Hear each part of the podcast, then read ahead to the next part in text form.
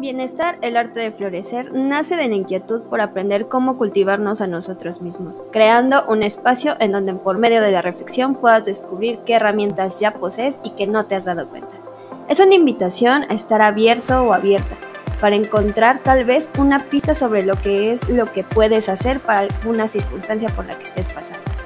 Tenemos tanto que aprender los unos de los otros que queremos que por medio de la escucha puedas descubrir rincones de ti mismo que te ayuden a abonar tu propio crecimiento. Somos Psicología y Emociones y creamos este espacio para poder llegar a ti en un modo más humano y más cercano, acompañado de personas que como tú han tenido su propio proceso de autodescubrimiento y crecimiento personal. Bienvenidos. Hablando de autenticidad. hablando de autenticidad, exactamente. Ya estamos en vivo otra vez. Bienvenidos sean todos nuestros escuchan y los que nos ven en YouTube a nuestro podcast Bienestar, el arte de florecer. Y el día de hoy tenemos una super invitada que eh, la vida se encargó de colocarla en mi camino en, un, en un curso que tomé hace poco de Victoria 147. Y pues la verdad la invité porque tiene una personalidad impresionante, que ya ahorita que la conozcan, hasta ustedes se van a enamorar de ella, ya lo verán. Ah, Ay, eres, una, eres un amor, una linda, por decir eso. Ay, no, es que es impresionante. Ya, ya ahorita que empecemos con el chismecito, ya empezarán a ver y me darán la razón las personas que nos escuchan. Y bueno, eh, les presento a Citlali López, que es CEO de, eh, de una empresa llamada Aurora Digital Hub. Y bueno, ella prácticamente, bueno, por lo que he visto y entiendo, pues se dedica a potencializar y a impulsar empresas en cuanto al marketing y a su contenido en redes sociales. ¿Cómo estás, Itlali? Muy bien, muy bien, gracias. ¿Y tú? Aquí feliz. Ay, muchas gracias por aceptar la invitación de, participar en este podcast. Y más porque eh, justo algo que comentábamos hace un ratito, esta um, Citlali y yo, es que mm, hace mucho calor. Horrible. Horrible. cierto. Y bueno, el tema del día de hoy, eh, a los que nos ven y nos escuchan, es autenticidad en los proyectos de vida y las metas. ¿Qué tal, Citla? ¿Y tú qué piensas de, esto, de este tema? Em, pues, ¿qué, pienso en general de, de, de, los planes de vida? Que tenemos que tener planes, porque si no tenemos planes, vamos a la deriva en, en, en el mundo. Y si no tenemos planes, eh, no tenemos objetivos y no sabemos qué hacer para llegar a nada. Y si no tienes nada, ¿para qué te levantas todos los días? Exactamente. Claro que sí. Sí, justo creo que a veces estamos tan desubicados, como que no tenemos eh, un rumbo o sentimos que la vida se nos va. en, este, en este caso, eh, Citlali, eh, en, tu, en tu experiencia personal con la autenticidad, ¿qué, ¿alguna vez tu plan de vida la basaste en algo que tú no quisieras? Eh, sí, no, mira, te voy a platicar. Em, cuando, cuando era estudiante en la universidad, estudiante universitaria, tengo una maestría, pero eso fue una historia diferente, siempre fui una persona que se ponía metas y te lo juro, todas me las cumplía. Si decía voy a sacar 10, sacaba 10. Si decía voy a trabajar en mi último semestre y voy a, voy a sacar mis materias, lo cumplía. Y estaba tan loca que en el último semestre, la verdad, eh, fue una decisión bastante intensa, intensa por la carga de materias y trabajo, porque ya trabajaba en ese momento. Metí 10 materias en un semestre, más la carga escolar, no sé en qué momento dormía, no dormía, eh, por, por mi intensidad de querer cumplir eh, una meta. Entonces digo, entre que lo cumplí estuvo cool, entre el desgaste que viví, creo que hoy me diría a mí de hace unos años, relájate un poquito, puedes vas a, sacar todo con, más calma, eh, pero bueno, parte de, la autenticidad era decir, pues mira, yo soy así, yo soy intensa, soy una persona muy intensa, que cuando se compromete con algo, lo consigue. Y siempre he sido así hasta que terminé la universidad. Eh, empecé a trabajar en una, universidad que de hecho fue mi alma mater, pero no terminé la escuela y empecé a trabajar ahí. Estuve seis meses trabajando en otra empresa. Y después regresé porque la vida me llevó de regreso a trabajar en la universidad. Y, y más o menos cuando entré a trabajar en esta universidad dejé de tener planes para mi vida. El mayor plan que llegué a tener fue estudiar una maestría, que sí lo hice, lo cumplí y, y ahí se acababa mi plan de vida. Cuando, cuando acabara la maestría se acababa mi plan. el plan que tuve cuando entré a la universidad, porque eh, yo me titulé con maestría, entonces yo dije, bueno, yo me voy a titular así, así va a pasar en los siguientes años, todo se cumplió y después ya no, me quedé en ceros. Eso, eso fue chistoso, porque nunca en mi vida antes me había quedado sin plan para nada.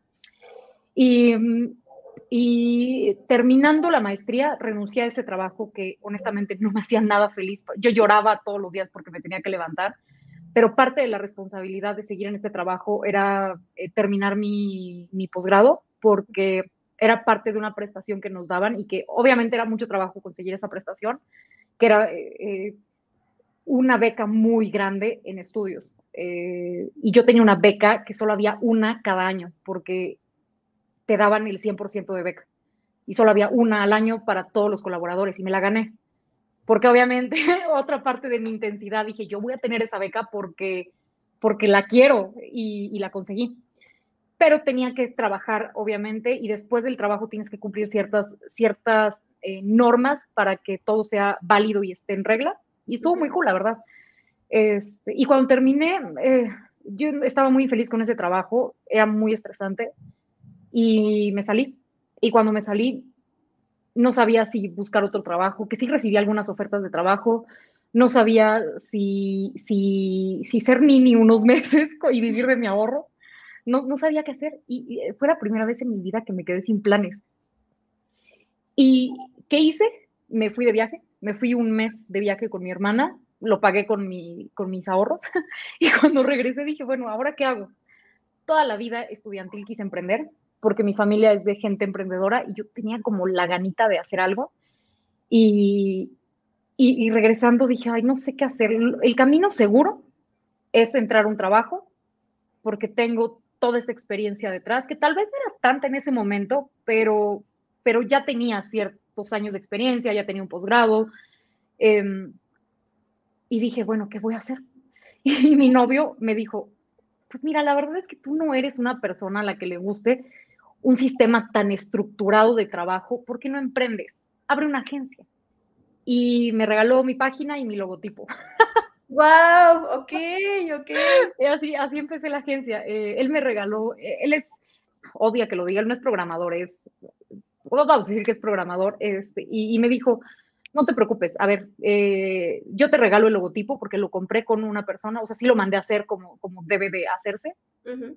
contraté un experto en eso mandé a hacer eh, el logotipo, la página me ayudó a diseñarla él y así arranqué.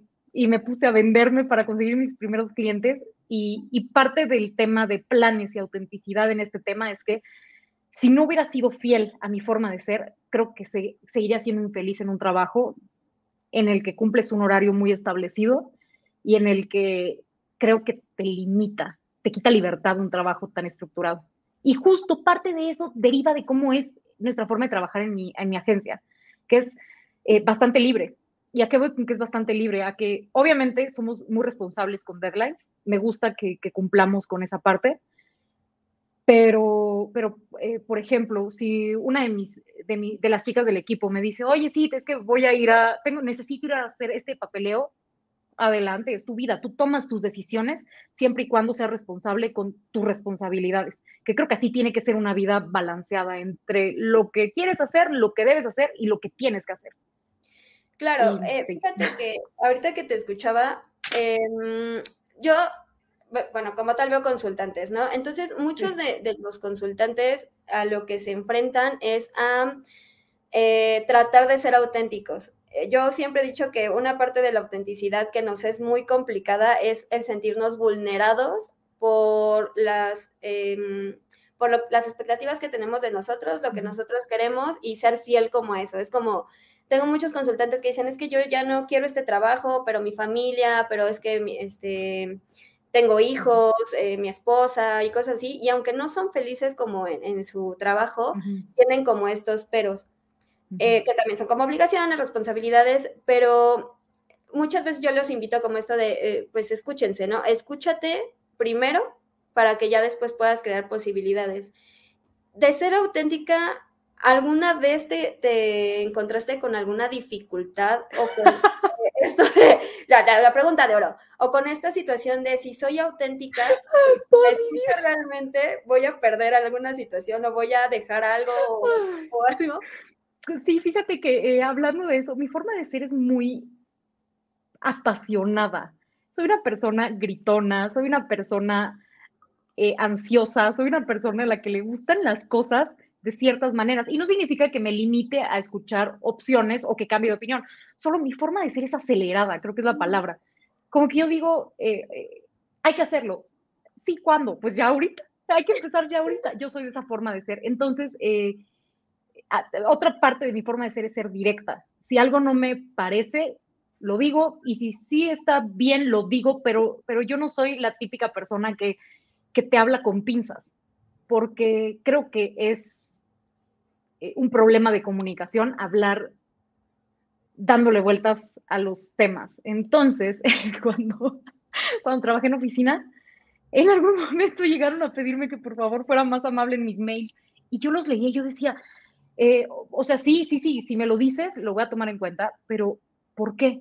Yo dije, ¿en algún momento fui grosera? No, no se referían a ser eh, groseras se referían a que no decía palabras como, como suplicantes por las cosas, como demasiado amables, al grado de, a mi gusto, de ponerte debajo de la otra persona. Ah, y ese era el tema, no sé si me estoy explicando bien, no era un tema de que hablara mal con la gente, que creo que hablo muy bien eh, con otras personas, era un tema de, exagerar la amabilidad. Y yo, pero si soy amable, les digo gracias, les digo por favor, me mantengo atenta a todo. ¿Qué quieren? Dijeron, no, es que tienes que ser mucho más amable. Y yo, pues si me mandan un ejemplo, lo hago, pero ese es un, eso es un choque con mi forma de ser porque pues no soy así, yo no pensé que hubiera algún problema con alguien. Al final no había ningún problema, era parte de la personalidad de quien era mi jefe en ese momento.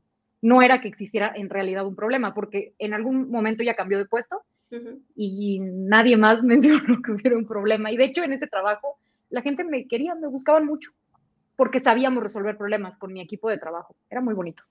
Eh, en algún momento fue muy bonito. sí, claro. Es que justo creo que muchas veces em, la sociedad o, el sistema te pide que seas de una forma. Y en función de ser de esa forma, tiendes a veces a traicionarte, ¿no? Traicionar tus convicciones, tus valores, tus, tus em, pues hasta tus metas. Em, y, y, por ejemplo, yo te escuchaba, ¿no? Eh, voy a contar un poco la anécdota de cómo conocí a Citali. En el, eh, yo me inscribí al, al, curso de Victoria 147, ¿no? De, de todo lo vacío. Y cuando le toca el turno a, a Citlali, me encanta porque Sí, Lali estaba como muy, muy, este, bueno, una, una nerviosa, sí estás acelerada. acelerada. nerviosa sí, también. acelerada y aparte, em, algunos eh, fellows, ¿no? De Victoria 140 siempre, siempre son como muy así de, eh, como, eh, ¿cómo decirlo? Como en este mood profesionista, ¿no? Profesional, en donde... Eh, pero en tu caso fue algo muy distinto, que fue algo que me llamó muchísimo la atención, ¿no? Que es, es, como muy, muy libre, muy como, eh, muy este, espontánea, ¿no? Y eh, como muy neta, ¿no? Sabes, muy neta. Yo, yo te escuchaba con esto de, de cuando nos decías lo de los arquetipos de, de, de marca y cosas así, que yo decía, wow, o sea, em, lo que más me llamó la atención fue justo eso, o sea, es como ¿alguna vez tuviste alguna complicación con esto de, que alguien te dijera, es que no, o sea, no, no puede ser así, no debes de ser así, o tú que ya eres sí o no, que eres eh, pues, eh, directora de una empresa, fundadora de una empresa, de una agencia, que te pusieran como esas expectativas, como de no, tú no deberías de ser así, o no está bien que seas así? Pues mira, yo creo que crecemos con esas expectativas. Y yo nunca seguí reglas eh, como tradicionales de comportamiento porque hago lo que considero que es mejor. Y, yo tengo un mantra que me encanta decir y es que trato a los demás como quiero que me traten a ti. ¿Eso qué significa? Yo no ofendo a nadie, no trato mal a nadie, te lo prometo, hablo con los demás como me gustaría que se refirieran conmigo. Entonces, eh, sí, claro, toda la vida hemos crecido con limitantes de comportamiento que si te pones a pensar, ¿realmente importan? A mi gusto, pocas cosas realmente importan.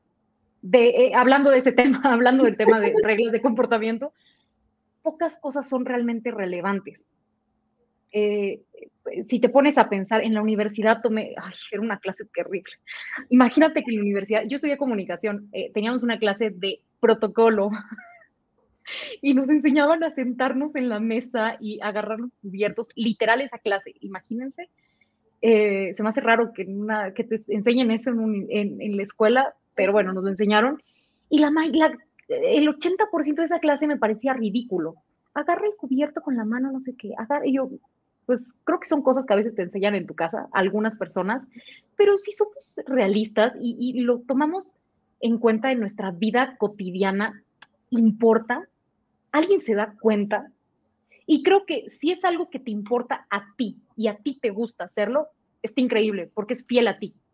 Pero si lo haces por, por quedar bien, por el qué dirán, a mí me parece que no vale la pena. Y, otra, una anécdota, me encanta hablar de anécdotas. En, la en la universidad, entre muchas materias, eh, había una, ni me acuerdo la materia, la verdad, me acuerdo de, eh, del comentario de una amiga. Yo tenía una amiga y teníamos que escribir, contestar ciertas preguntas de la persona que estaba al lado de nosotras. Esta amiga estaba al lado de mí. Y después a algunos les tocó leer el comentario de la otra persona. Y me dijo, voy a decir algo, espero que no te ofenda lo digo porque a mí me encanta y es que genuinamente no te importa lo que los demás piensen de ti. Y le dije, no, no me importa.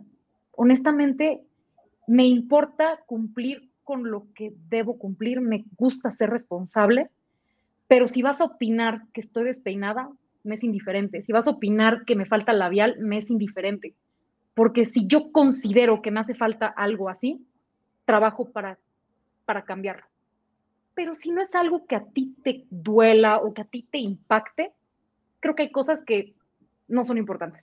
No sé si me di a entender con el tema de, que hay veces que no, perdemos el tiempo pensando en cosas que realmente no impactan en nada y en nadie. Y es parte de cosas que ahora me hacen muy feliz eh, en, en, temas de aceptación corporal, de amor propio y de, de, de quererte como eres. ¿no? De no tratar de ser algo que no eres, porque se nota. Sí, fíjate que eh, sí, se nota en, todo, ¿no? Hasta en las más mínimas cosas te, das cuenta o la gente se da cuenta. Em, fíjate que ahorita que te escuchaba, yo tengo un consultante, ¿no? Que ha luchado mucho con, con su familia, ¿no? En esto de, ellos quieren que tenga una carrera, que tenga, eh, pues, el deber ser, ya sabes, la lista, la lista de éxito de vida. Es como estudias, eh, trabajas, te familia.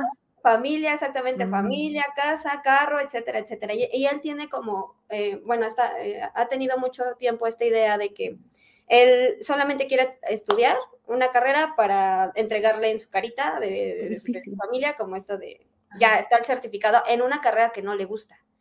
¿no? Pero siendo muy honesto con él, a él lo que le gusta es el marketing. O sea, dices, yo quiero ser este, marketero y quiero ponerme agencia, ganar mucho dinero y comprarme muchas hamburguesas, ¿no? Y yo me decía, qué cool. ¿no? Y, y dice, pero... Mucho sushi. Exactamente, ay, sí, el sushi es difícil. Sí, nos escucha, me encanta tu meta. sí, exacto, claro. Entonces, e, él, él, estaba como muy, muy ensimismado con esto, es que ya desesperado porque ha habido un fracaso tras fracaso, tras fracaso, tras fracaso. Y una vez él me cuestionaba como esto de, ¿de qué sirve ser auténtico? O sea, ¿de qué sirve ser honesto conmigo mismo si no lo puedo lograr? ¿No? Entonces, yo me detenía a decir, es que el fracaso también implica eh, conocer una parte de ti que no conocías y que también es auténtica y que hablando del amor propio ahorita que lo mencionabas, es, es, una dosis hasta de amor propio, ¿no? Este pequeño fracaso, el cómo lo sacas, es donde sacas la casta, eh, es un acto de amor propio hacia ti, ¿no? Que no muchas veces se ve de esa forma. El amor propio es más como esto de, pues, te pones la mascarilla, te vas a hacer este manicure, el pedicure, este, te consientes a nivel corporal pero la realidad y el verdadero reto del amor propio es cuando las cosas no salen como tú deseas, ¿no? No salen cuando, cuando tú realmente lo esperas. Sí.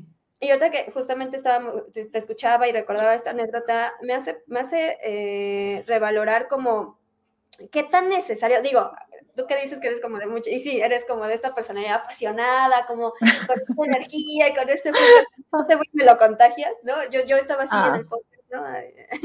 Y ahora ve porque es contagiosa. En algún momento la vida te hizo parar, eh, que tú no querías, pero la vida te para como para hacer un refresh también dentro de, esto, de lo que eres tú, de la, de la construcción de ti misma?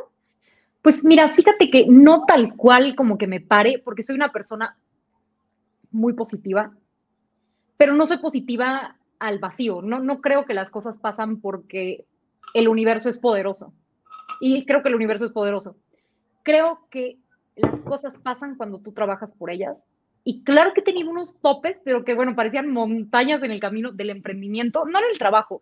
Mira, te voy a ser bien honesta, yo creo que trabajar en, en, un corporativo de la manera usual, y no en todos los casos, claramente, me gusta ser eh, muy abierta, no en todos los casos, no aplica para todos. En mi experiencia fue así, y es que eh, el trabajo era muy fácil.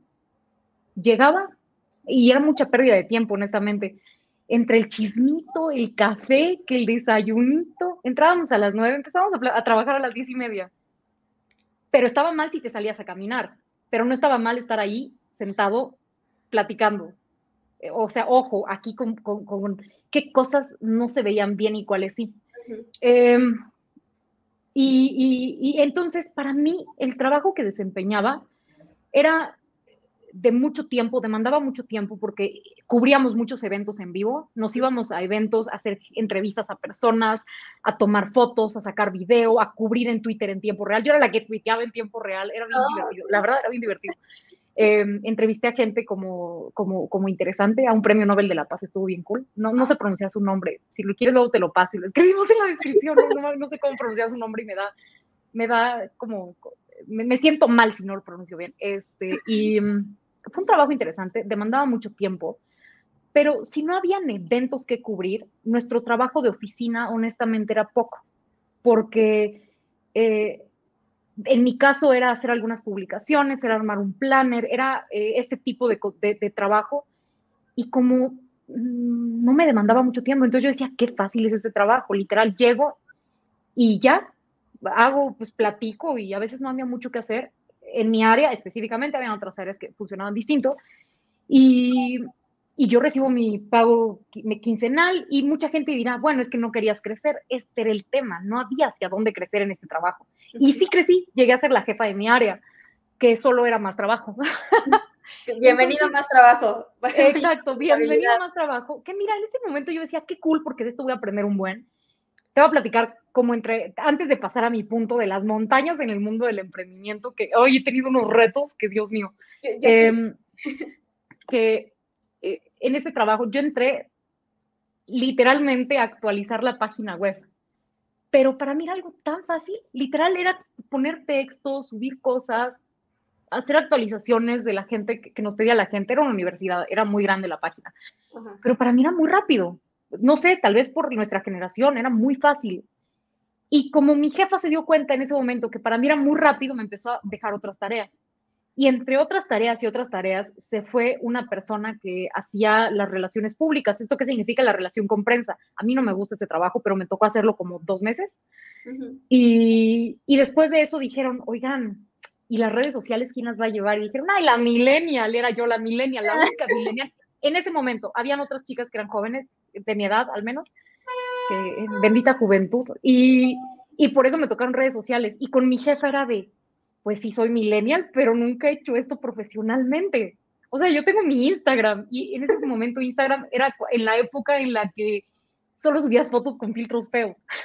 Con filtros feos, bien feos, como, como, como de época, eran horribles esos filtros, pero bueno, Em, entonces solo se subía ese tipo de contenido, no, no, no existía, sí existía el término de marketing de contenidos, pero era algo nuevo.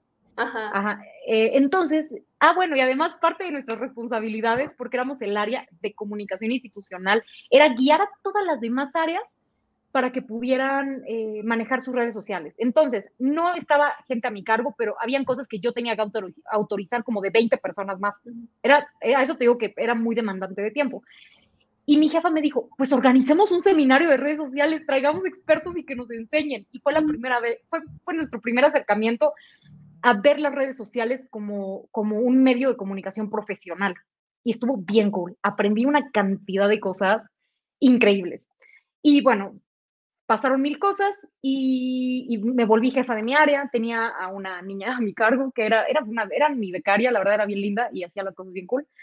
Em, pero más allá de eso, yo dije, yo no voy a crecer acá. Y fue cuando decidí salirme y bueno, pasaron muchas cosas.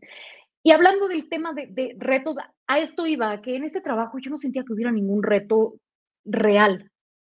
Llevarme bien con mi jefe de esa época. Y aquí voy otra vez con la autenticidad esta persona a mí no me caía muy bien y se notaba, y se notaba que yo tampoco le caía bien. El tema es que pues él era mi jefe, tenía que ser profesional, yo también, y yo buscaba, imagínate, tal era su nivel de, de no sé qué tenía conmigo, que nunca me puso, me agendó la llamada para definir objetivos. Y yo lo estuve buscando y buscando, y yo decía, es que yo no tengo objetivos, soy la única que no tiene objetivos. ¿Qué onda? ¿Y con cómo trabajo? ¿A dónde voy? ¿A dónde me dirijo? Exacto, ¿hacia dónde voy? Y si me dicen que yo me los invente, pues yo los escribo, yo los defino, pero necesito que mi líder del área pueda ayudarme con esto y no lo hacía. Entonces, no sé qué, no sé qué pasaba ahí. Era un tema, no, no sé, no, nunca supe, ya no es importante. Entonces, cuando salí de este trabajo y empecé con mi negocio, pues empecé sin saber nada de números, nada de, en ese tiempo obviamente no tenía gente a mi cargo obviamente mi experiencia con gente trabajando conmigo era la chica que trabajó conmigo en, esta, en este último trabajo, que en ese momento era mi becaria, o sea, solo estaba medio tiempo. Me ayudaba a tomar fotos y, a editar y cosas por el estilo. Y el, el, el reto más grande que tuve cuando empecé, que obviamente han habido muchos en diferentes etapas, fue que tuve una empresa muy grande y no supe cómo manejarla. Y se me fue. Wow. Y, justo, de em, se te va la empresa y qué, sucede contigo emocionalmente, mentalmente. Me deprimí y después vino la pandemia. No me digas eso, o sea, ¿cuánto tiempo antes de pandemia? Eh, ponte que pandemia empezó en febrero, marzo, ¿no? Dejamos de trabajar con esta empresa como en, como en enero de ese año más o menos. O sea, fue nada de tiempo. Y, parte de que no supe manejar el trabajo tan demandante de un cliente grande fue que no supe delegar, no supe eh, contratar a mi equipo, no supe hacer números para tomar decisiones. Y, y, bueno, cuando se fue ese cliente, por fortuna, estaba yo sola y una chica que me ayudaba con diseño. Y entre la pandemia, que nuestros clientes se quedaron, eh, los que se quedaron, fue eh, pagando una un mínimo porcentaje de lo que nos pagaban, que era parte de cómo los ayudábamos, me metí de freelance a otra agencia.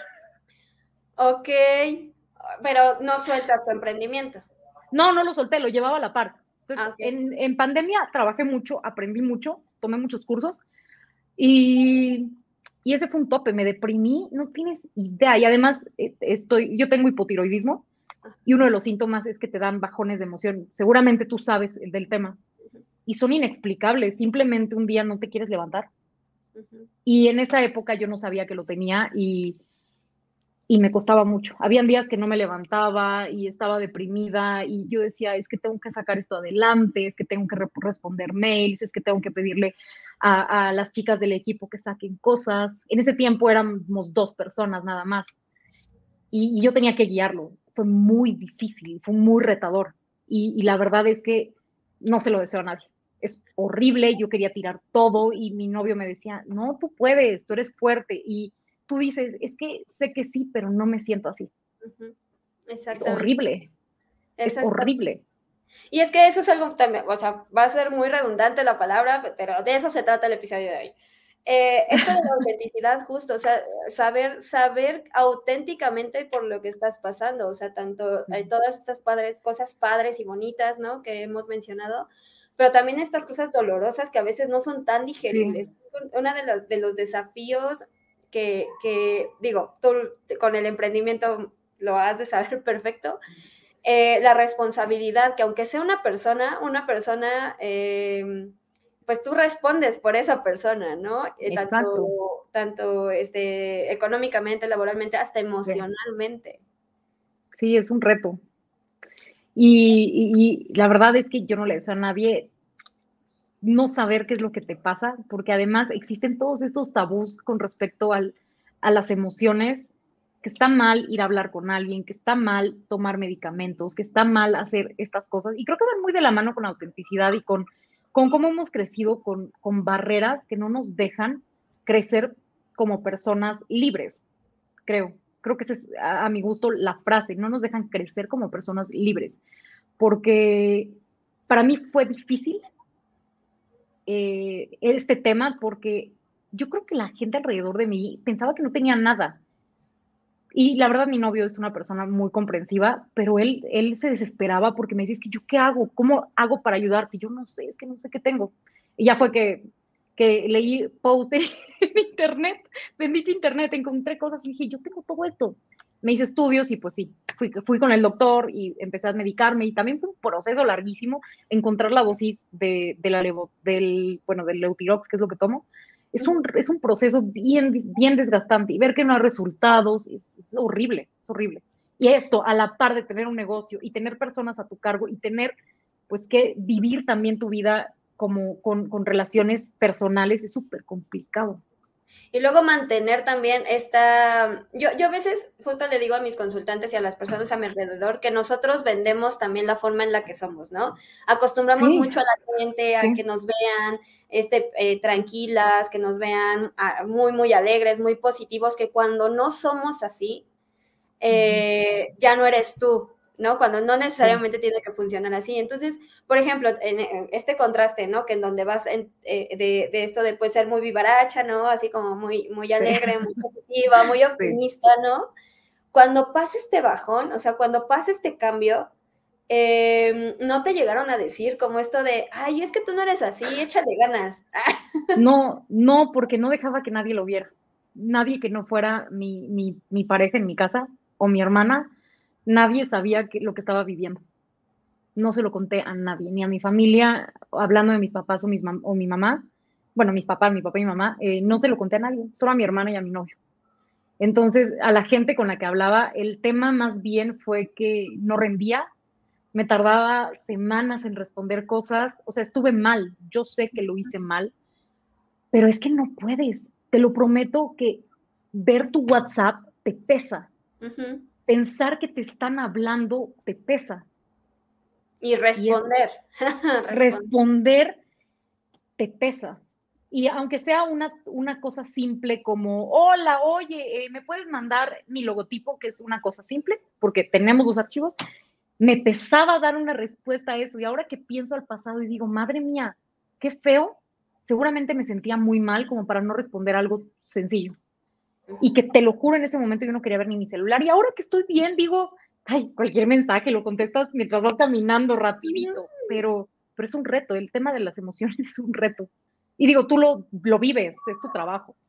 Sí, no, ya, y como emprendedora también lo vivo mucho. O sea, eh, justo eh, ahorita que te, que te escucho, todo, todos los cursos que, he estado tomando en, en, Victoria y todo lo que he escuchado y así, eh, yo últimamente he relacionado mucho el emprendimiento con la vida.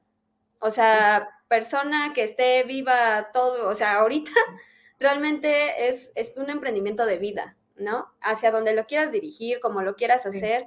Eh, hay muchas cosas similares entre el emprendimiento y tu propia vida. Entonces, por ejemplo, em, esto que dices, ¿no? De, de, ser muy auténtica y muy em, honesta creo que eh, la autenticidad va mucho con la honestidad propia, en donde dices, a ver, ¿qué es lo que yo quiero? ¿Cómo lo quiero? ¿Dónde lo quiero y a qué hora lo quiero? ¿Y qué implica quererlo? A veces es difícil responder esas preguntas. A ver, contéstenlas. Ah. Díganlas en comentarios.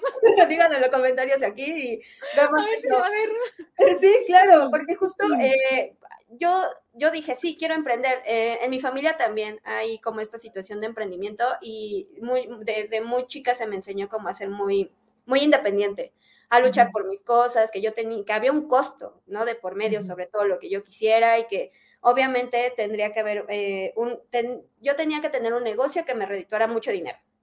Porque así sí, está acostumbrada como la familia y justamente revaloras el éxito. O sea, para ti, ¿qué es el éxito? Y conlleva eh, cultivar el éxito.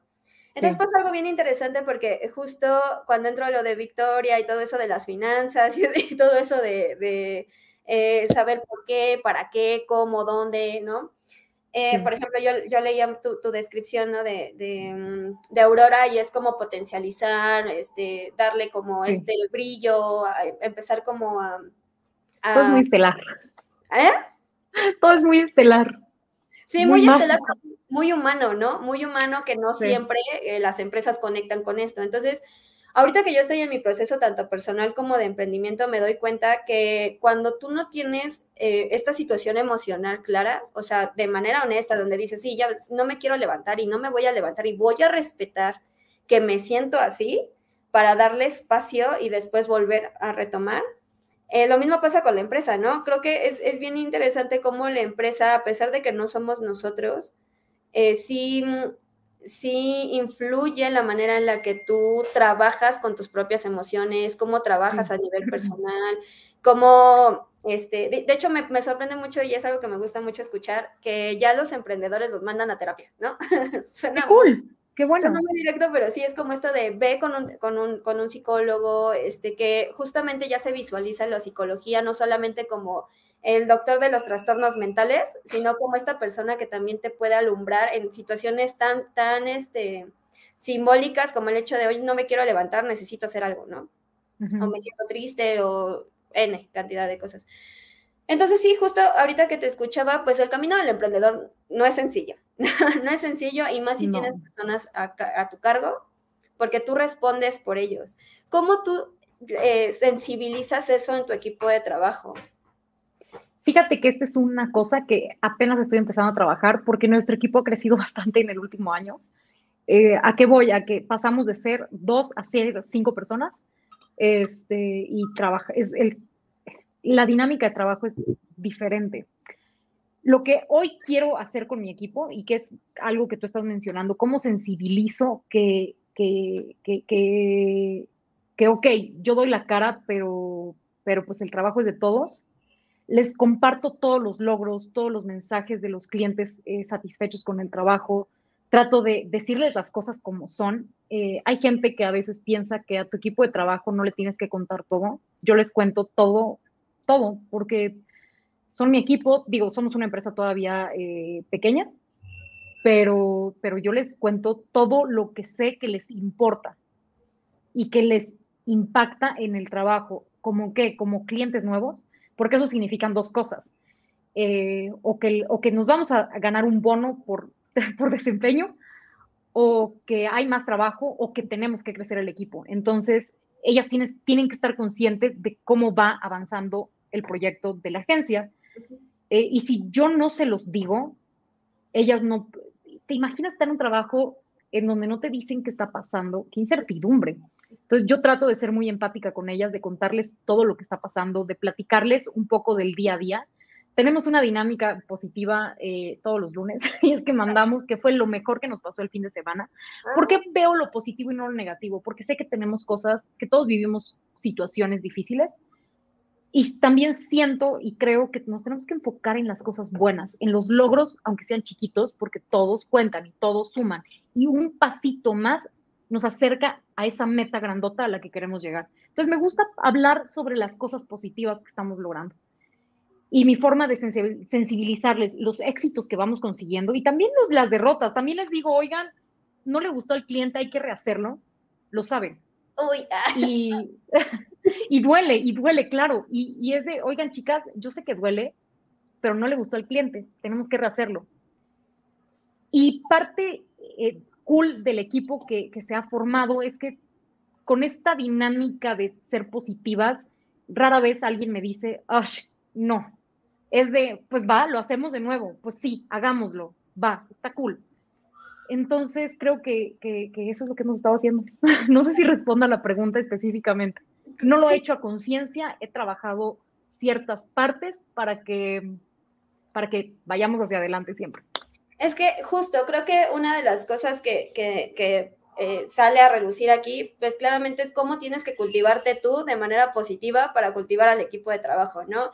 Sí. Pero justo, ah, tocas un punto bien importante porque no todas las personas aceptan esta situación positiva. No, no. Yo sé. Es como, estamos tan acostumbrados, ¿no? Que era lo que tú decías, para que vean que hay autenticidad en la grabación, estoy con, con todo lo del exterior. Este, mm, sí, justo, como esto de, yo soy psicóloga positiva, tengo una especialidad en psicología positiva. Y sí, me ha costado mucho trabajo como esto de decirles, no, no les decimos que todo está bien, no, no les no, no minimizamos el malestar, no minimizamos todos los, los, fracasos ni nada por el estilo, pero justo queremos que la gente vea como también, así como cultivamos hasta los momentos bien desastrosos de nuestra vida, ¿por qué no cultivar estos momentos chidos que nos suceden? ¿No? Sí. Y, y, creo que mucha gente lucha con eso, ¿no? Yo tengo amigos y personas cercanas a mí en donde dicen, es que qué bueno le voy a ver a una depresión, o qué bueno le voy a ver una situación de ansiedad que yo les digo, la ansiedad tiene un punto positivo, te mueve. La ansiedad siempre va a buscar moverte, siempre. Eh, y la depresión, ¿no? Es un trastorno, ¿no? Es, es clínico, tiene rasgos, tiene, necesita situaciones, pero también es un, es un momento para parar. Es como esto de decir, a ver qué está sucediendo en mi vida, em, que no me estoy dando cuenta. ¿No? Y que a lo mejor trabajarlo con un especialista, con un psiquiatra, con un psicólogo, en acompañamiento, en acompañamiento terapéutico, pues te apoya pero mucho tiene que ver con la actitud que, que, tomas ante las situaciones, ¿no? Entonces, mucha gente eh, se deja llevar por esto que los demás dicen, ¿no? Como esto de, ay, no, no, no todo puede ser perfecto, o no todo puede estar bien, o no todo tiene que ser positivo, porque todo tiene que ser positivo, ¿por qué no te das cuenta de todas estas cosas malas? Pues, ¿no? Sí, justo lo que dices, es que sí te das cuenta, es la forma en que lo miras, es que, y hay una canción que dice algo así, este, pero pero es verdad, o sea, tú ves la luz en donde la quieres ver y si no la quieres ver, todo está oscuro. Es la forma en que ves las cosas y por supuesto que hay cosas negativas, siempre hay cosas malas, o sea, cosas que pasan, la vida pasa, se nos atraviesa algo, pasa algo como no queríamos que pasara, la idea es encontrar caminos que nos lleven a lo que sí queremos. Bueno, creo eso. Tú eres aquí la experta en el tema, no yo. no, no, es que justamente creo que, todos em, lo, lo, lo, hemos tocado alguna vez, ¿no? Como esto de... Em, yo muchas veces estuve a punto de, destruir y quemar el changarro, o sea, yo les digo a mis consultantes, no me quemen el changarro, pero luego yo también lo quiero hacer, es como esto de, es que ya no puedo, ya no, ya no necesito, ¿no? Y hasta uno va a terapia también por lo mismo. Pero justo em, muchas de las tragedias o de las cosas que nos ocurren en ocasiones son por la manera en la que medimos la vida.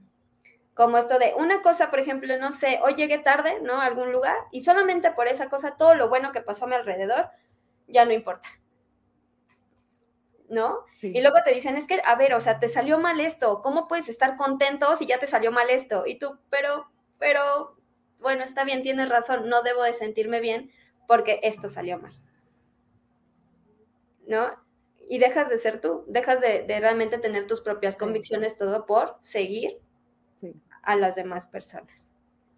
Sí, sí, la verdad es que toda mi vida, y eso está chistoso, eso es como de, de experiencias, toda mi vida fui la que no seguía a los demás. Y, y, de veras que hay gente que se, que se frustra un poco, y claro que no seguir a los demás te hace el no popular de la escuela, el no popular del grupo de amigos, eso es obvio y pasa. O sea, tú, eres la persona que tienes amigos, la gente te quiere por tu autenticidad, porque haces clic con personas que son, que con la que compartes eh, intereses y bueno, así es la vida, pero claramente no vas a ser el popular y tienes que estar, bueno, ni consciente, yo creo que ni te importa, bueno, a mí no me importa. es lo que te iba a preguntar, oye, pero es que justo te iba a preguntar porque ayer estoy con un amigo esto de, es que a mí, me, a mí eh, estoy pasando por un proceso también de autenticidad en donde yo digo, a ver, o sea, hay cosas que no quiero hacer, pero las hago por compromiso, ¿no? Porque digo, bueno, pues, eh, ¿qué tanto es tantito? No, voy a hacerlo, o, no, o me cuesta trabajo decir que no. Y es algo que he estado trabajando y así. Y entonces mi amigo me decía, a ver, o sea, un amigo te va a aceptar aún en tus peores. O sea, cuando tú digas, es que, este, e, es que eres bien este, hablador o no te callas, pero pues está bien, ¿no? Este, órale, va, pues eres mi amigo, yo sé que tú eres así y te acepto, ¿no? Y te respeto porque así eres tú y yo no voy a intentar cambiarte. Pero muchas veces se maneja la dinámica como, ay, no, no, sí, Tlali, es que eres este, demasiado apasionada y yo no puedo con tanta energía, ¿no? Y tú, pero, pues bueno, si tú no puedes, está bien, pero justo nunca, nunca, nunca te pasó como por la mente esto de la pertenencia, o tú cómo vivías la pertenencia.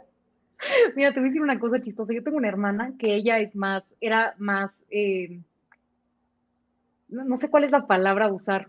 Y por ella yo me llevaba con mucha gente, pero la realidad es que a mis amigas, yo tengo muy pocas amigas, contadas con la mano y las amo con todo mi corazón y yo sé que ellas me aman con todo su corazón, pero honestamente nunca me importó pertenecer a, ningún grupo. Eh, me daba lo mismo. Y usualmente yo estaba en todos lados porque me llevaba con mucha gente, y yo creo que les caía bien, espero, me invitaban a muchos lugares, entonces yo siempre estaba en muchos lados, pero no porque buscara pertenecer. Normalmente yo no era la típica persona que tenía cinco amigos, que no sé si se les puede llamar amigos reales, era la persona que estaba con una persona más o sola y me daba igual. O sea, eh, por ejemplo, eh, pienso en cuando era estudiante, que es cuando más se marca este tema, me parece. Y bueno, tú eres la experta. Este, eh, e, es, es como típico que haces lo mismo que hace la mayoría. Yo no, o van a todos lados. Yo no, no iba. Si me daba flojera, yo me iba a mi casa. Yo decía, ¿qué voy a hacer en este evento aburrido? No, no buscaba estar en donde no quería, en donde genuinamente no quería, porque, porque se me hacía una pérdida de tiempo. Mm, Prefería estar eh, haciendo mis cosas a mi manera y, y, esto no significa que fuera apática, porque no es el tema, no soy apática, me encanta hacer cosas, me encanta convivir con personas y me encanta el chismito, me fascina platicar, pero, pero solo si creo que es algo interesante. Porque te voy a contar una historia, perdón, please no se vayan a enojar a alguien por acá, por favor. auténtico, auténtico, auténtico. Una vez eh, me estaba hablando una persona, pero yo perdí el interés por completo porque ni me acuerdo qué me estaba diciendo y no, no me volteé ni la dejé hablando, solo me, dio mucha risa porque cuando esta persona se fue, mi amiga me dijo, te valía lo que te estaba diciendo y yo, ¿cómo te diste cuenta? Y me dice, porque se veía en tus ojos. Y yo, ay, qué vergüenza, ¿cómo? Decía, se veía que ya no tenía ni idea de lo que te estaba hablando. Y yo, es que no me estaba diciendo nada interesante. y mi amiga se reía de mí porque decía, tienes razón, la verdad es que, es que pues no, no, no fui grosera, no la dejé hablando, solo perdí el interés de lo que me estaba diciendo, porque no era nada, nada cool, ni chismito, ni interés, nada, quién sabe, seguramente me estaba platicando que el agua estaba fría o algo así, no sé. o que estaba fría o que le faltaban hielos o que no había café en la cafetera. Seguramente me estaba diciendo algo así como para que de verdad dijeras, es que honestamente hay gente que luego nada más porque no les gusta estar en silencio hablan de cosas que no importan. O que honestamente es como de, pues sí, ya lo vi, no necesitas decirme. Y a mí no me molestan los silencios. Creo que los silencios aportan mucho a las relaciones humanas, a las convivencias y al desarrollo personal. El silencio muchas veces es positivo a mi forma de ver la vida y las cosas. Sí, claro, sí, el silencio siempre te va a mostrar cosas. Siempre, siempre. siempre te muestra cosas. ¿no? Fíjate que a mí con los silencios me pasaba algo bien interesante. Eh, pues yo me dedico prácticamente a escuchar gente, ¿no? Escucho gente, hago intervenciones y todo este rollo. Pero hay veces que son necesarios los silencios. Yo soy un poco histriónica, yo siempre estoy como hable y hable haciendo cosas. Eh, al principio de mi de eh, tener intervenciones y pacientes me costaba mucho trabajo el mantener el silencio hasta que ya me decían, pues ya, o sea, eh, este, pues sí, es como esto de, ok, me voy a quedar callada y tú continúa, ¿no?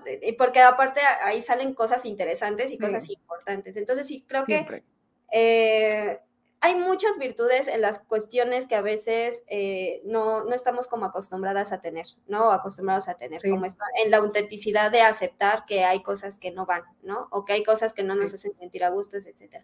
Entonces, eh, hay un súper chismecito. Citlali, ¿tú qué les dirías a las personas que nos escuchan y nos ven en YouTube em, sobre ser auténtica y sus proyectos de vida?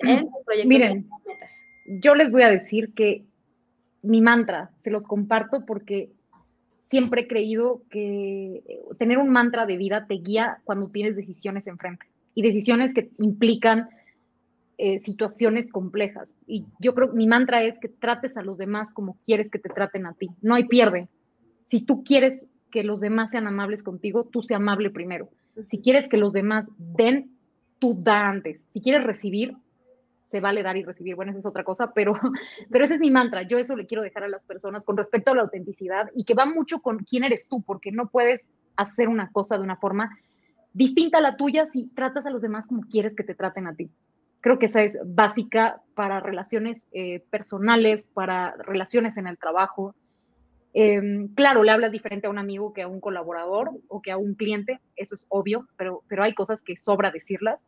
Este, yo le querría decir eso a las personas sobre autenticidad, que, que, no sigan estándares si no los comparten.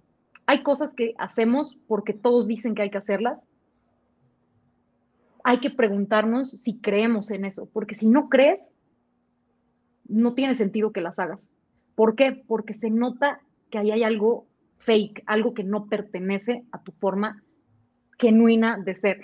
Y creo que esa cosa genuina de cada uno es lo que nos hace especiales, diferentes, memorables y que nos puede hacer trascender en un negocio, de verdad. Eh, ahí está lo que yo creo que, que es la autenticidad y la importancia que tiene ser auténtico con tu emprendimiento con tu emprendimiento, plan de vida, situación personal y de relaciones de pareja, etcétera. Ok, pues Itlali, me encantó tenerte como invitada. Igual, este, no sé si les puedas compartir tus redes sociales, en donde te encuentran. Sí, por supuesto. Eh, eh, me encuentran en la página de la agencia, eh, aunque hay otra persona que me ayuda a responder mensajes, yo leo todo, entonces si quisieran hablar conmigo me pueden escribir a, arroba auroradigital.mx en Instagram que es en donde más estamos, y nuestra página de internet que es www.auroradigital.mx. Yo leo todo, yo respondo todo, entonces ahí podemos echar el chismito. Si quisieran platicar sobre, sobre temas de marketing digital, de redes sociales o tal cual el chismito, yo bien, encantada. Mis puertas están abiertas para lo que ustedes necesiten. Sí, no, pues muchísimas gracias. Igual en su página de internet hay un planner que pueden descargar y dejar sus datos. Entonces, para las personas que generan contenido, están en un emprendimiento, empezando y cosas así, les dejo en la descripción sus redes sociales y la página donde pueden encontrar el planner y pues para que vayan a seguirla también. Ay, muchas gracias. No, pues muchas gracias a ti, Citlali. Espero tengamos otro, otro episodio de chismecito. Y ya pues, sé, se nos pasó volando. sí, casi una hora aquí. Casi una hora aquí, sí, sí, sí. Pero pues bueno, muchísimas gracias. Les recuerdo que sus redes sociales las voy a dejar en la descripción. Y pues, eh, gracias por venir, Citlali, bueno, por, por estar en la transmisión. Y pues que pasen un excelente mañana, tarde o noche, dependiendo en el horario en el que nos estén viendo o, o escuchando, ¿vale? Muchas gracias por, por, invitarme y estamos en contacto. Lo que tú necesites, por ahí andamos. Vale, muchas gracias, Entonces, hasta luego. Bueno, nos vemos. Hasta luego.